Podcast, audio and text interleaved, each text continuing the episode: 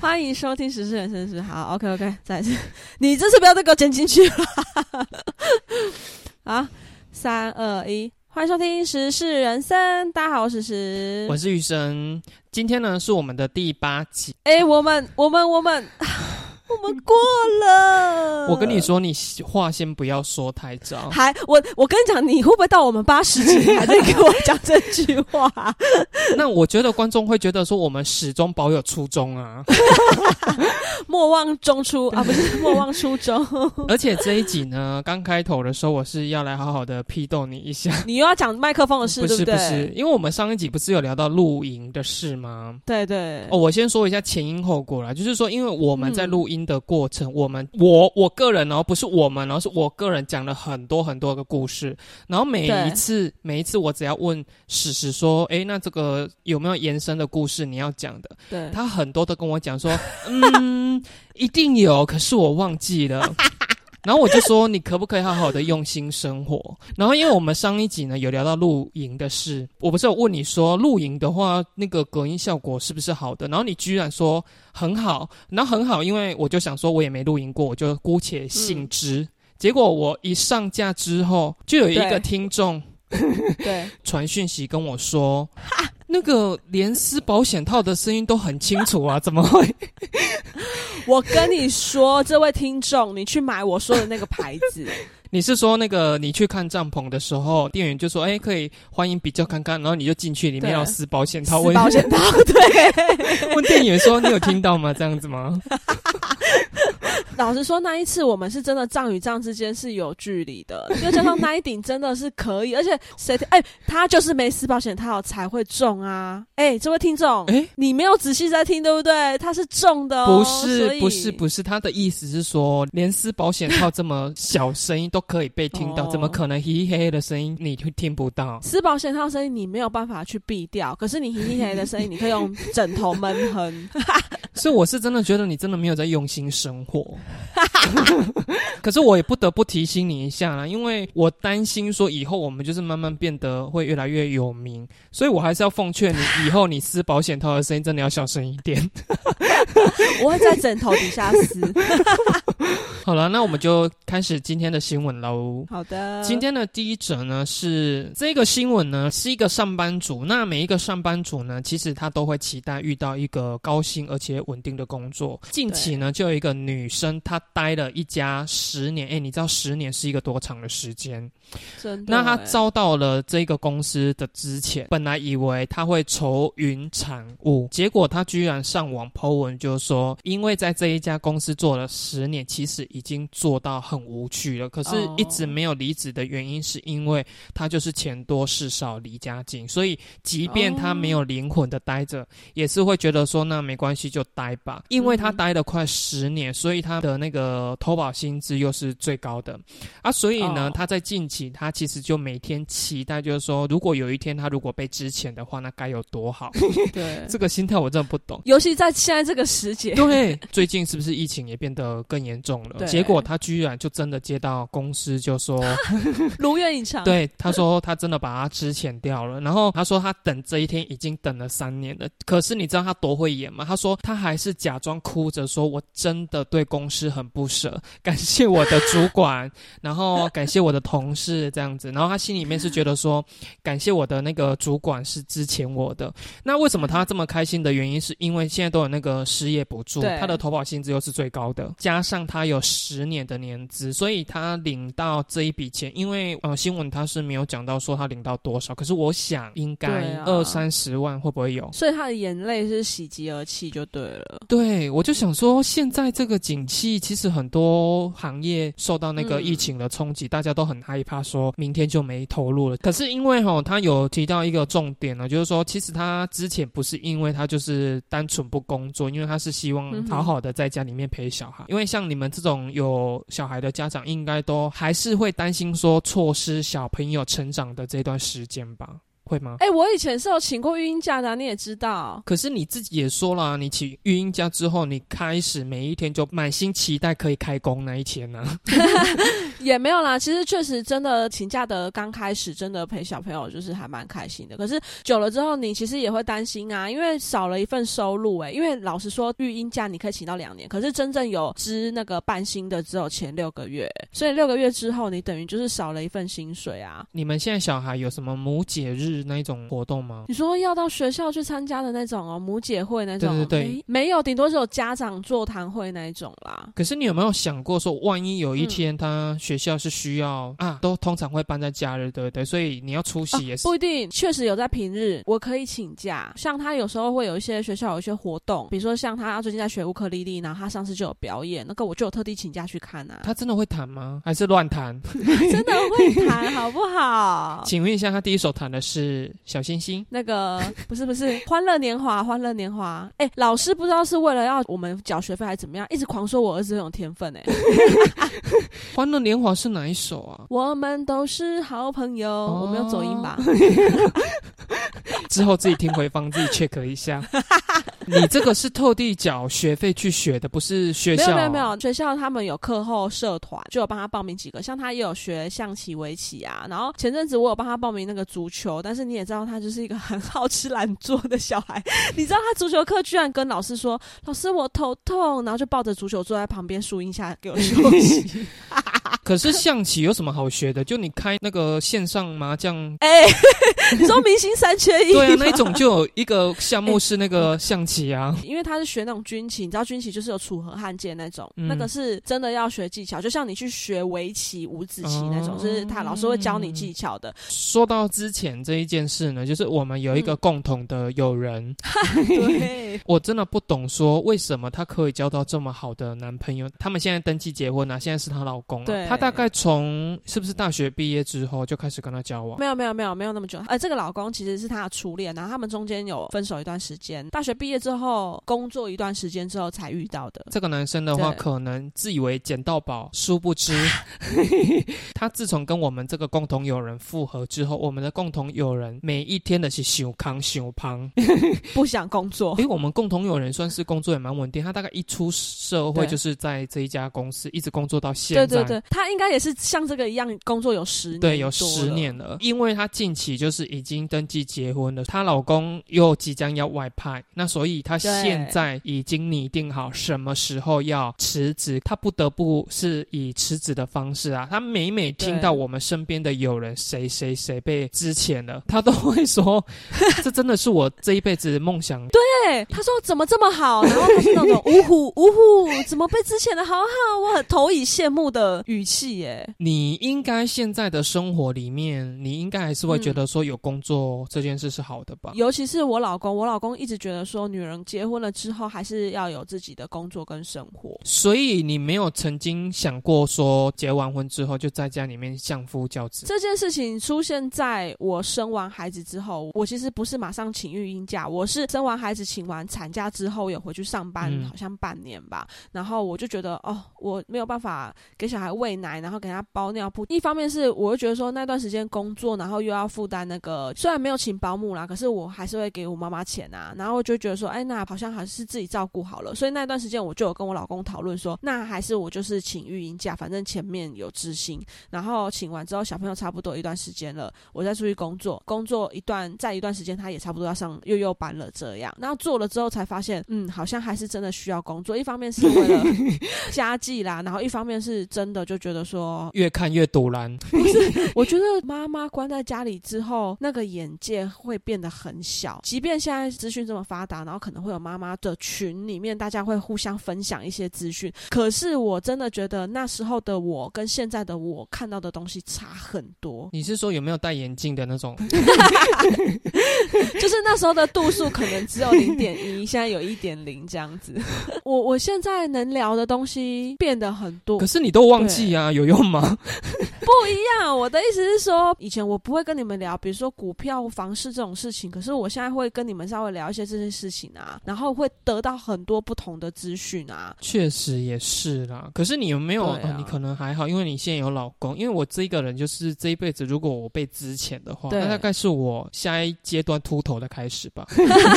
对，你会很焦虑，你这个人没有办法没工作跟没钱，对不对？真的呢，而且我都想说，有一天如果我财富自由，因为大家不是都梦想说财富自由之后就是要在家里面躺着，我真的可能没办法、欸。如果真的没有办法再做劳力活的话，我可能就会去应征保全。即便你已经有房子收租了，可是你为了不要没事做，你还会去做一件事，就对。这个想法应该是跟你是一样。就第一个，我一个人在家里面，因为你其实没有去跟外面的人接触的话，有很多时候你的低潮期就是自己会越陷越深。对，没错。我这个人的话，就是出去外面跟人群接触的话，我不见得是说要去跟外面的人讲说，哎，我发生什么事。可是你比如说借由上班啊，跟你的同事打屁聊天啊，因为你也知道我这个人就是蛮风趣幽默的，我是认真的，是很多人很想要跟我上班，好吗？就是借由这些东西，可能就会慢慢疏解掉你的那些低潮期那所以我担心的是说，我自己一个人在家里面，可能就真的会枯萎老死吧。可是你的梦想不就是死在你那张床上吗？那你就当保全，万一突然给他开，怎么办？所以就是你们如果知道的这些人，就是一旦发现我在外面要死要死，你们就说请直接送他回家。可是我这一个人，其实有的时候也会被尊严，就是尊严这件事，我觉得还是蛮重要的啦。之前不是有说过，我的第一间房子，因为担心说我的装潢啊、我的自备款不够的时候，我晚上是还有再去兼差的。对对，没错。然后那个时候我去兼差的是餐饮业，那一家店哦，其实它就是腹地非常广大，因为那个地就是他们祖传下来的。我做的是那种简餐店啊，所以对客人来讲，他会觉得说，哎，用餐环境很舒服啊，很宽阔啊。可是辛苦的就是辛苦到我们这些店员，什么东西都要跑来跑去的。哦对对然后再加上说这家店的设计，它是一二楼，一二楼就算了，我们的厨房又在二楼。哦，所以一楼的客人你要送餐下去，就是要人工上去端餐下来给一楼，然后你一楼的客人如果吃完，就是自己要端上去这样子。哦，因为我们的楼梯有两只，像一般透天的楼梯宽度大概都有一百公分的，我们那个楼梯又很小，我们那个楼梯面宽就只有可能五十公分还是六十公分而已，嗯很窄。那两只楼梯它是一前一后，我们就是保持客人如果要去一二楼移动的话，就是固定都走前面那一只楼梯。那我们的店员要去送餐，因为怕那个送餐久了那个楼梯会滑会油啊，客人如果走的话会跌倒，所以我们后面那只楼梯就是我们自己员工在走的。然后有一次呢，我们那天真的爆忙，超级超级忙。然后那一天又刚好是轮到我负责送餐、点餐，就是要把那个个菜单送上去给厨房，然后厨房煮好餐，我要负责把它送下来。因为你知道，人只要一习惯像走楼梯这件事，你根本就可以不用看台阶，你已经习惯了，可以这样子不看这样走。我们是简餐嘛，所以我们有托盘去装你的那一个套餐。可是因为你也知道托盘就是它有一个面积在的，然后我们老板娘都已经就是忙到她自己要下来帮我们这些端餐什么的。可是因为她老了，她也不希望说她还要在这边爬上去二楼，所以她把一楼收回来的餐，你知道他直接叠在哪里吗？他不想要收完送上去二楼的厨房给厨房洗，他把它放在楼梯的台阶旁边，哦比如说第二阶、第三阶、第四阶，因为这太多了，就一直往上叠这样子，已经习惯了嘛。然后我又觉得赶快要出餐给客人，所以我那时候是端着一个火锅，刚煮好热腾腾的火锅，然后我的双手就拿着那个托盘，然后你也知道火锅就是还会有一个加火的架子，高度的话那个东西是不低的。然后我端在我的胸前的时候，其实是我的视线根本看不到台阶那因为我已经习惯了嘛我就也不看台阶我就这样走走走走到某一阶的时候我就发现说我的脚忽然间就感受到烫的感觉然后下一秒就是锅碗瓢盆就这样哐哐哐哐哐哐就整个都摔摔到地板上哎那你端的火锅没事吧我有稳住可是我当下是想说为什么楼梯会有这些玻璃的这些东西因为当下我没有看到那什么然后我们老板娘听到什么东西都碎掉那种声音她就赶快跑出来看低头一看我就发现说那个楼楼梯旁边满满是他收回来的那些餐具。碗盘、嗯火锅，还有嗯客人没有吃完的火锅那些东西，嗯我当下真的一股火就上来了。你知道我们老板娘讲了一句什么吗？你怎么都没在看？他这样凶我。那你不更火？我真的更火，我当下就直接回他说：“你自己来端端看，你你看你看不看得到台阶？”哇，你直接这样回、哦，我正这样呛他，然后因为我的一只脚已经踩进他收回来的一个火锅，我不知道那什么锅啦，四物机吧还是什么的，我不知道，我就不管了，我就是把那个脚抬起来，然后接下去往下走，我就是把我手上的那个餐点送到该送到。先送完对，送完之后、嗯我就不理那一件事了，因为我回其实口气蛮呛的，因为我会觉得说，你身为一个老板娘，你有想过这件事是不安全的吗？对呀、送餐完之后，我送餐也告一个段落。我跟你说，我就这样走过去，冷眼看我们老板娘自己拿抹布、拿拖把，然后把那些玻璃碗的碎片啊，然后热汤啊这边抹干净的时候，我完全没有去帮她。然后因为我们的同事就听到那个噼里哐啷很巨响，然后那时候大家都非常忙，也没有人可以来关心这件事。比较稍微不需要那么忙的时候，我们的那个同事就来问我说，刚刚发生什么事？我就大概跟他们快速讲解完之后，嗯我就跟我同事说，等一下如果老板娘来骂我的话，我会让这一家店的屋顶给翻起来。太气了我真的，太气了。有的时候我虽然非常害怕没有钱呐、可是 对。就是最后一丝尊严，我也是会守住的。可是当保全你 OK 哦，因为反正年纪也到了，所以就觉得没关系。就是如果真的财富自由去当保全，人家问我的话，我就真的可以很骄傲的说，不啦，我来做心态健康的啦。那我们就下一则喽。那我们下一则新闻呢，是来自智利。智利有一个男的呢，他在父亲离世之后呢，发现他父亲有一本大概一九六零年代的那个存折。嗯那因为他们是智利嘛，所以他们的钱是用 peso 去算的。嗯他发现那一本钱里面大概有十四万 peso，大概是折合台币只有五千块啦。可是你要想，那时候是大概一九六零年代那个时期嘛。那因为他就发现了这笔钱之后，哎、我觉得他脑筋动得很快。他想说，一九六零年代的存款放到现在，如果加上通膨跟利息的话，应该可以达到呃十亿 peso，大概换成新台币是三千多万这样。那他为了确保这个存折效力，他决定要跟政府打官司，因为其实政府一定不会是这么轻易就让你，哎、你说这个通膨跟加利息之后三千多万就三千多万嘛，所以这个官司其实是有得打的啦。所以目前新闻是还没有讲到说结果是如何。对，还在打官司中，所以结果还不知道如何。不过他感觉他对自己的一面是有把握的耶。我在看完这个新闻的话，就是觉得该算给你的利息当然是没问题啦。可是通膨对，你觉得银行怎么可能会还计算通膨的那个指数给你？对呀、像我们家以前小时候也是有一段时间不太好过的时候，嗯我爸曾经也是瞒着我们去借钱，嗯然后结果没想到没多久之后他就走了。嗯走了之后，银行有找上我们呢、你们那时候真的把那笔债给还光哦？还光，因为他有拿出证据，而且那确实是在进行中。因为我爸是很突然走的，他在走之前，他有定期在还这笔钱呢、然后我们都不知道。哎，可是我好奇啊，你那时候你妈嗯知道这件事情的时候，她心情是怎样？她其实是难过的欸，因为你知道那时候我爸会走，是因为心肌梗塞。嗯那一段时间呢，他除了早上的正职外，他晚上又去兼差。跟我一样，对，然后那时候兼差的时候，我妈其实有劝过他，劝不了他，我妈还来叫我跟我弟去劝他，说为什么你要做的这么辛苦？可是他打死都不告诉我们说去兼差是为了要还这笔债务，他就说啊没有，就为了让家里生活比较好一点，所以他就去兼差。然后兼差到就是他可能真的太累了，我们在想啊，可能是这样太累，心肌梗塞就走了这样子。嗯所以我妈那时候其实心疼大过于生气的。哦因为他会觉得说，爸爸是为了照顾我们家，然后借了这笔钱，然后为了要还这笔钱又去兼差，这样。哦，我觉得你们家的男人也都是蛮负责任的啦。说真的，我觉得我在看男人有 有就是投射我爸的影子。哎，说真的，我不是说我喜欢戴眼镜然后胖胖的男生嘛，那个就是我爸爸的样子。哎，我以为你是说你很喜欢就是要兼差的男生。我那时候兼差的那段时期，你有觉得我很性感吗？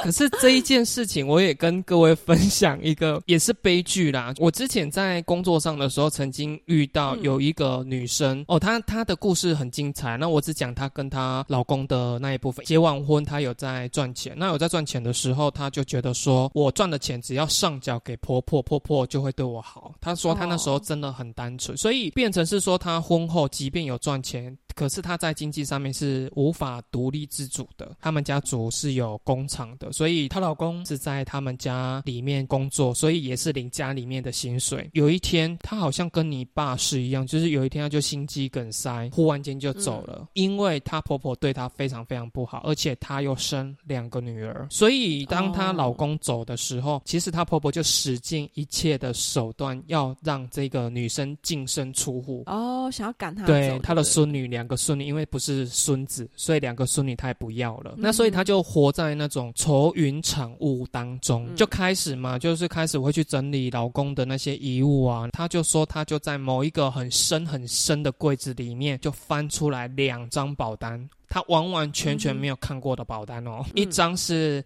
她的名字，一张是她老公的名字。当她翻到那两张保单的时候，她人生透露出一丝阳光，好像洒进来这样子。这两张保单的存在是她婆婆都不知道的哦。我先说，从她婚后，不管给孙女保的，还是他们两个自己的夫妻，受益人完完全全是她婆婆。哦，所以这两张保单是她婆婆不知道，所以她有多开心呢、那她就当然立刻就打电话联络那个理赔专员。那理赔专员就说啊，我真的很遗憾你发生这件事。那你的保单的话，我帮你查询一下，我再回你电话。结果他回他电话的时候，他得到一个晴天霹雳的消息。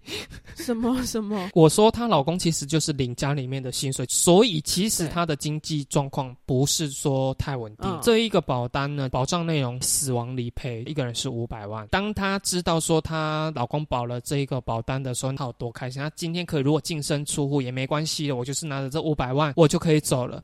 结果没想到那个理赔专员回电给他的时候，跟他讲说，嗯，因为呢，你老公呢，就是在缴到比如说第几年的时候来找过我们，嗯。然后他是跟我们讲说，他经济状况真的比较没有办法在同时间缴到两张保单了，嗯。所以他考虑解约其中一张。嗯。因为这个男生非常单纯，他就觉得说，诶，那我帮老婆保就是对老婆的一个保障，哦所以他居然解约掉自己的。自己的，所以，所以他说，他当下听到那个理赔专员这样回他的时候，他真的知道“无语问苍天”这五个字。所以这边的话，就是跟各位夫妻讲，你如果嗯。真的爱自己，请你就去保对方的保单。你会不会这集关掉之后立刻去翻你的保单？哎，我记得我们的保单受益人是不是可以写小孩啦？是可以啦，是可以，没有担心过说有一天你小孩得到这笔遗产的时候，让我净身出户，对，让你净身出户啊。像我们之前有夫妻俩出去，然后小孩是托给妈妈照顾，然后我们两个出国这样子，就是我们想说带去的国家不适合带小朋友，所以我们就两例如个人去，Japan 不是越南，就是有保那个旅平险，那个受益人，我们就会写小孩哎、哦，然后比如说像我们两个人去嘛，那我就写我妈妈，然后我老公就写我儿子，嗯，一人一份这样，这样至少我儿子拿到那笔遗产的时候，他不会让我妈妈净身出户。哎呀，你你出去，这笔钱是我的。会不会他在你们两个丧礼，两个人都哭到笑出来这样？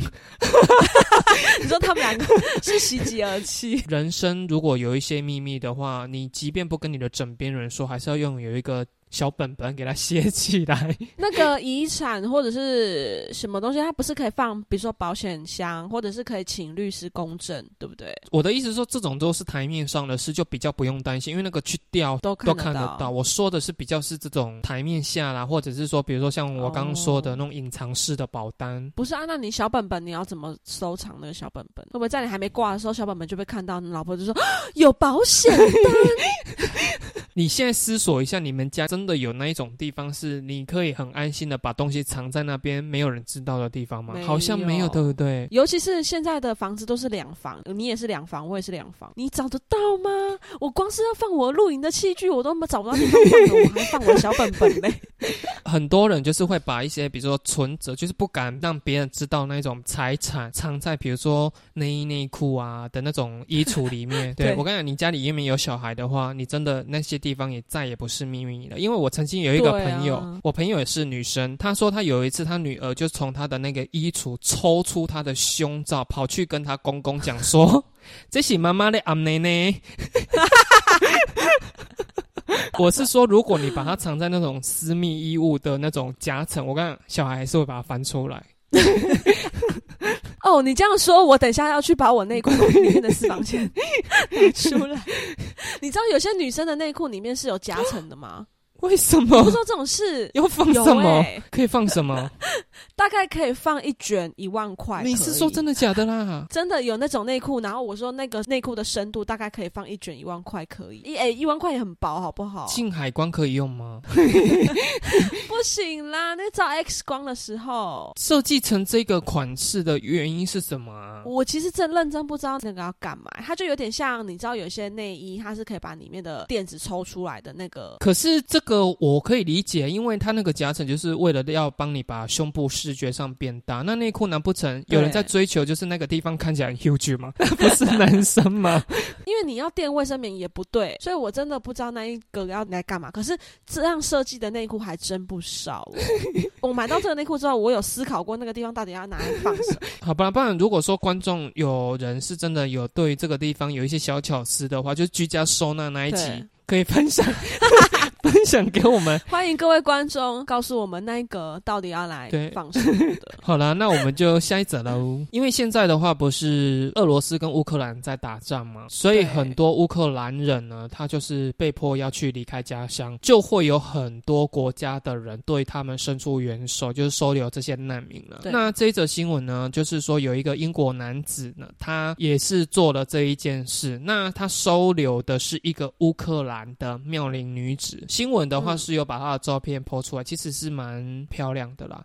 乌克兰女生都长得蛮漂亮。英国男生呢，他是二十九岁；这个乌克兰女子呢，她是二十二岁。哦，我先说这个二十九岁的男生呢，他是有一个交往多年的女友，没有嗯结婚，可是他们有生了两个小孩。这个二十二岁的乌克兰美女呢，她就进到他们家去住之后，因为这个女生应该是受了蛮高等的教育，所以她除了会讲乌克兰语之外呢，还会讲斯洛伐克语。其实我真的没听过。哦这个女生其实她是听得懂这些话的，所以常常他们两个都相谈甚欢。结果原本的女友就在旁边大眼瞪小眼，就是我上一集讲的三角恋里面，通常都会出现一个被冷落的一方这个二十二岁的乌克兰女子呢，不止这样，她跟那个男生的两个女儿相处也是蛮厉害的，所以这个两个女儿也非常非常喜欢她。这个男生的女朋友就开始嫉妒啦，然后家中的气氛就会变得很糟了。这个男生就跟这个乌克兰的女生就开始会先上健身房啊，然后也会在车中聊天啊，然后关系越来越紧密。那后来他们就互相告白了。那告白之后呢，这个男生就甩了这个女友，而且他跟这个女生是远走高飞的。所以他已经就是计划要搬去到别的房子去住了。嗯哼，这个新闻是并没有跟我们讲到说这一个男生是要把他两个女儿带在身边，还是说留给他女友了。这个的话，会不会就是俗语说的“起尿剂嘎爆的”？对对对对，你之前有遇过朋友爱上朋友的前任之类的这种例子吗？撒狗血的这种对剧情，对不对？有吗？应该是有，只是我 现在不是啦。朋友爱上别人，然后跟自己的好友分手，这种有啦。可是爱上身边的好友，好像真的没有哎、假设你现在是未婚的状态好了，你是可以忍受自己爱上闺蜜的前男友吗？没办法，哎、哎、前阵子的新闻你还记得吗？那个徐伟宁跟邱泽结婚，然后我们大家都在那边想说，徐伟宁的闺蜜是杨丞琳，然后邱泽是杨丞琳的前男友，然后说你这样子你能不能接受？哦，就我的想法，我会觉得没有办法，因为就是我好朋友的前男友，我都已经看过他们是瘦子的话我话，就是瘦子好可以。那你有没有想过说，如果今天你是未婚的状态，你的闺蜜跟你的前男友交往，你觉得你跟你闺蜜的友谊还可以维持住吗？应该可以，但是要前提要先看我跟我前男友是怎么分手的啊。如果是嗯不好的分手的话，他们的聚会我可能就不会参加。你先不用想到说你们要出席一个大家都会出席的聚会啦，嗯就是你知道他们交往之后，这个嗯闺蜜就说：“哎、思思，我们再来喝下午茶，这样你还会愿意跟她出去哦？”我要看她表现的表不表哎、你也知道，这种闺蜜刚开始一定会说：“诗诗，我跟你说，我真的没有喜欢他，是他是他一直追求我，然后我们就滚到床上去了。对，我就说对不起，对不起，我真的不是故意的，可是我真的没有办法控制我的感情。”还在那边讲说：“诗诗，我希望我们的友情不要为了这个男人而受到影响。”然后跟你说的那个当下，就是你的前男友真的爱抚他这样。我要说一件事，上一集我我自己在录音呢、我。录完我不觉得怎样剪片的时候，嗯因为我不是有讲到说我那个外送打电话通知人家，然后一个女生很喘的说我快到了，我想说妈的那一句也太情色了吧！对啊，我其实今天一直重复在听那一段。有人要把它当做来电打铃的话，你来可以跟我来要音档没关系。就是那一句，啊我快到了。我就想说那一句放在那个点，其实它就是一个双关语。可是我当下讲，对你没有发现，好，那你继续，就是没有办法，闺蜜跟闺蜜共享，那可以取消追踪吗？应该不会到取消追踪，因为我会想要看一下他们。你就是觉得说你跟老娘分手，就看你跟这个女生到底能在一起多久那种心态吗我觉得女生多少都会有点这种心态？然后就会看看看，然后如果真的越过越好，然后还说要结婚的，就 立刻取消。你也没有跟他撕破脸，然后有一天他就跟你讲说：“其实我们真的要结婚，我真的希望希望你可以来我们的婚礼祝福我们。”然后他打电话这样跟你讲的时候，嗯，他的未婚夫还正在爱抚他这样。到底要爱抚几次？可不可以跟我讲话当下先停，先停？这个友情还是容不起这种感情的考验，感情的介入就是没有友情了，对不对？啊，不然你觉得你可以吗？你我们那个共同友人，然后要爱上你的前任，这样你可以吗？因为你也知道，我现在跟我的前任就是哦，你不知道你不知道，因为我没有跟你们讲过。对，是好朋友的状态，是不是可？是出席婚礼，我可能真的不会啦，因为我就觉得说，why 为什么要去？因为你不想花那笔钱啊，嗯 你不想要包那个，不是，是因为我觉得说，你那么多人要祝福你，为什么特别是要我的祝福？更何况，如果你打电话来的，在 我们的共同友人在爱抚你的前任，我干嘛去然后打？电话跟你说，玉生，玉生，玉生，我们要结婚了，你要不要来？你会不会到？你会不会到？我就会说，我快到了。这个新闻的话，因为还牵扯到小孩了，所以我就觉得说，哇，嗯这个男生真的是也是不 OK。而且我个人是比较相信报应说的。哦哦哦哦，你今天是小三扶正的，将来将来你就是会被另外一个小三给介入了。像这个故事啊，如果他们是现在进行式当下同时发生，比较伤，还是难民他搬出去了，然后男生跟女生说分手之后没多久就跟那个难民在一起，比较伤。我认为比较成熟的做法是，这个女生先搬出去一阵子之后，男生再跟她讲。可是对于你们女生来讲，应该两个都不能接受吧？对，其实对女生来说都不能接受，没错啊。如果是身为老婆的话，你真的放她走，因为你留住她的人，嗯也留不住她的心啊。她也是一天到晚想着要去爱抚那个乌克兰正妹。好啦，那就下一则喽。好的，那我们下一则新闻呢、嗯是，这是一个大概五十岁的护理师，嗯然后他都还没有结婚，然后他就去透过媒人婆想说要征婚，嗯但是因为他已经五十岁了，他就希望呢男方至少要有八千万的资产，然后年龄大概要七十岁以下这样子。其实我觉得应该蛮好。找的吧，这条线，可是因为一度是吓跑了不少男性啦。不过呢，这个媒人婆最近就找到一个大概年约六十岁的退休医师，嗯那因为她是丧偶的状态，要找下半辈子陪伴的女生，所以就刚好被她找到了。那因为她是退休医生嘛，那她有本身有一些资产，那两方都符合标准之后呢，媒人婆就赶快叫他们一起出来见个面。但因为他没有聊到说事后他们到底有没有交往啦，那只是说刚好就是有找到这个符合条件的。内文是有聊到说，这个护理师其实是算美魔女，所以应该是保养的还不错的，他才会提出这种要求这样。他所提出的条件，因为他嗯五十岁，他要求说七十岁以下。我觉得在年龄上的要求，他并没有不切实际啊。哎、对，确实是。因为很多女生都还是会觉得说，还是要跟他差不多年纪这样子。可是他说要有对八千万资产，你认同吗？你觉得在相亲，不管他是几岁啊，就在相亲新的阶段开出这种很明确的这种经济条件，你认为会是好事一件吗？如果她今天是二十岁的女生去相亲，说她要找八千万的，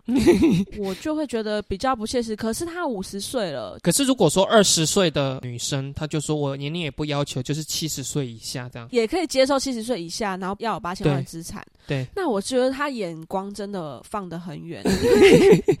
你觉得说，如果年纪轻轻开出这么明确的财力资料的相亲条件，嗯你会觉得不 OK？可是如果说他是五十岁了，你就觉得说还可以。嗯对啊，五十岁了，然后他又是护理师，他可能自己本身条件还可以，然后加上他已经五十岁了，他可能知道自己想要什么。只是说，因为他开出这么明确的相亲条件，我认嗯为在相亲的这一条路上，你是用经济条件来找人的话，嗯通常你也会比较容易遇到比你更斤斤计较的人了。哦，对对，因为有钱人又不是白痴，啊他们今天会有这么有钱，也一定有他厉害的地方啊。那你说嗯你希望有个保障，可是相对来讲，这个是因为可能他自己保养得当啊。如果你今天就是矮胖丑的女生，你跟 矮胖丑的女生给我道歉。重点是我这个道歉他们会收吗？因为收就代表他承认他是矮胖丑。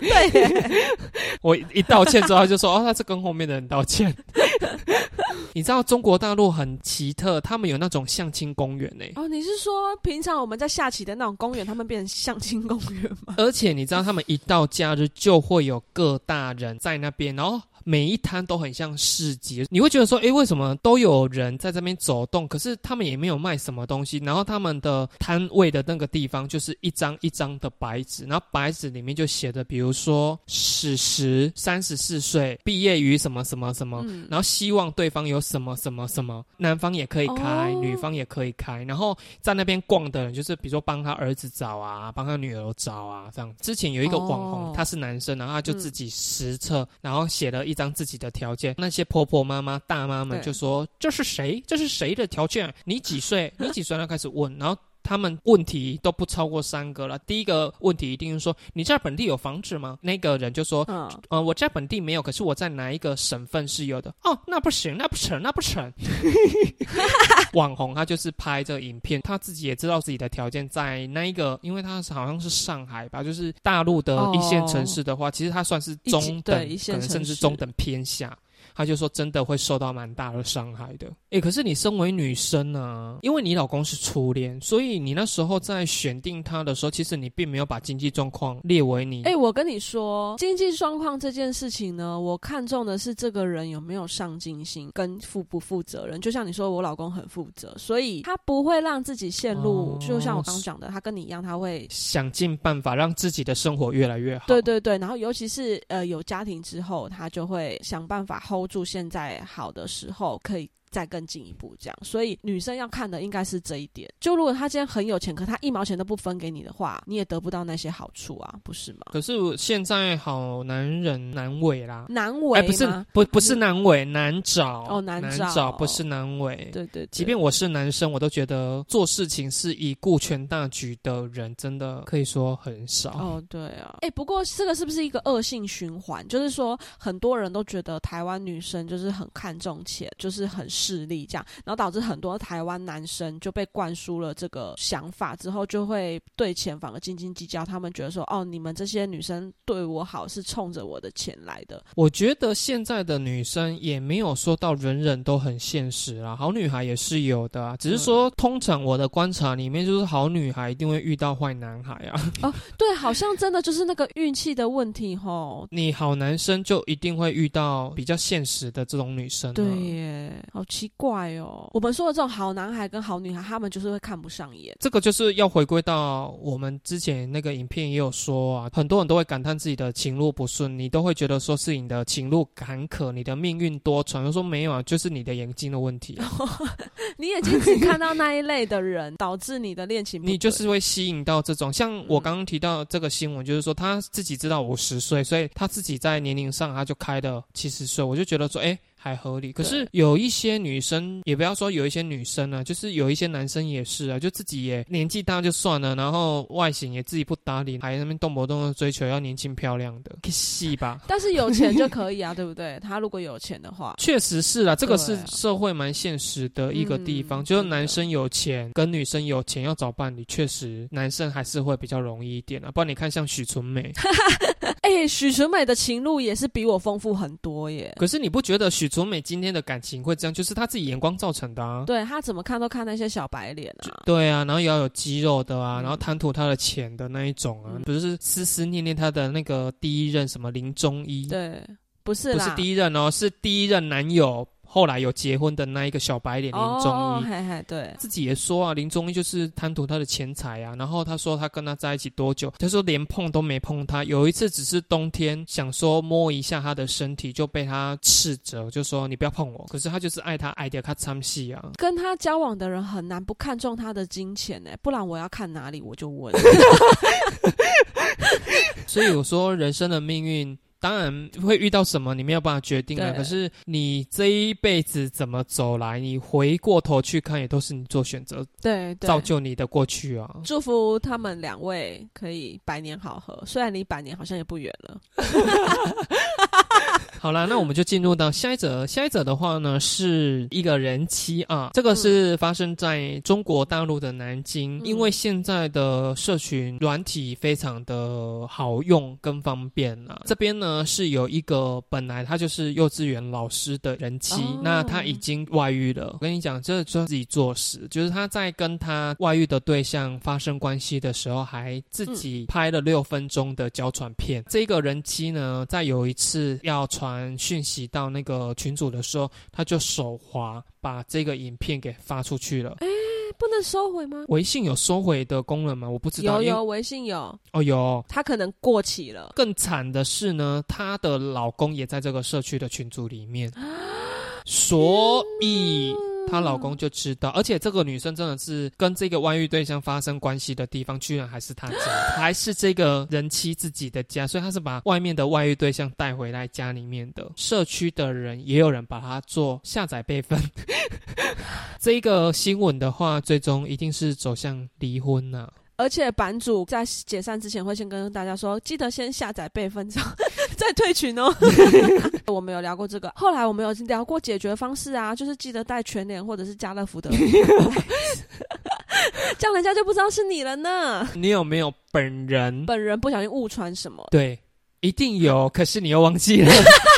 没有没有，我有误传东西，但是我都有马上收回，所以你也没有出糗过的事情，因为你已经收回了。我还好。有一次，我另外一个同事，我真的不知道他到底哪根筋不对。我们老板打电话跟他，好像也是关注了一些让他压力很大的事情。老板跟他讲完电话之后呢，那一个同事他就是要把这件事跟某一个同事抱怨，他不是发群组，他是私赖的那一种。嗯老板打电话来跟我讲这个，我真的不知道他讲这些干嘛，神经无聊，类似有这一种。然后他发完手机就收了。我那个同事平常不是那么爱看手机啊，他就发完之后，比如说他是早上十一点发好了，然后一直到可能下午两点三点，然后他的手机都没有赖的那个提示音。嗯，他就想说，我的那个同事到底在忙什么？忙到现在都没有回复他讯息啊，所以他就把他手机这样拿起来，他发给老板。直接发私赖给老板，对，天哪那老板已读了。当然已读啦。之后完完全全没有针对这件事在，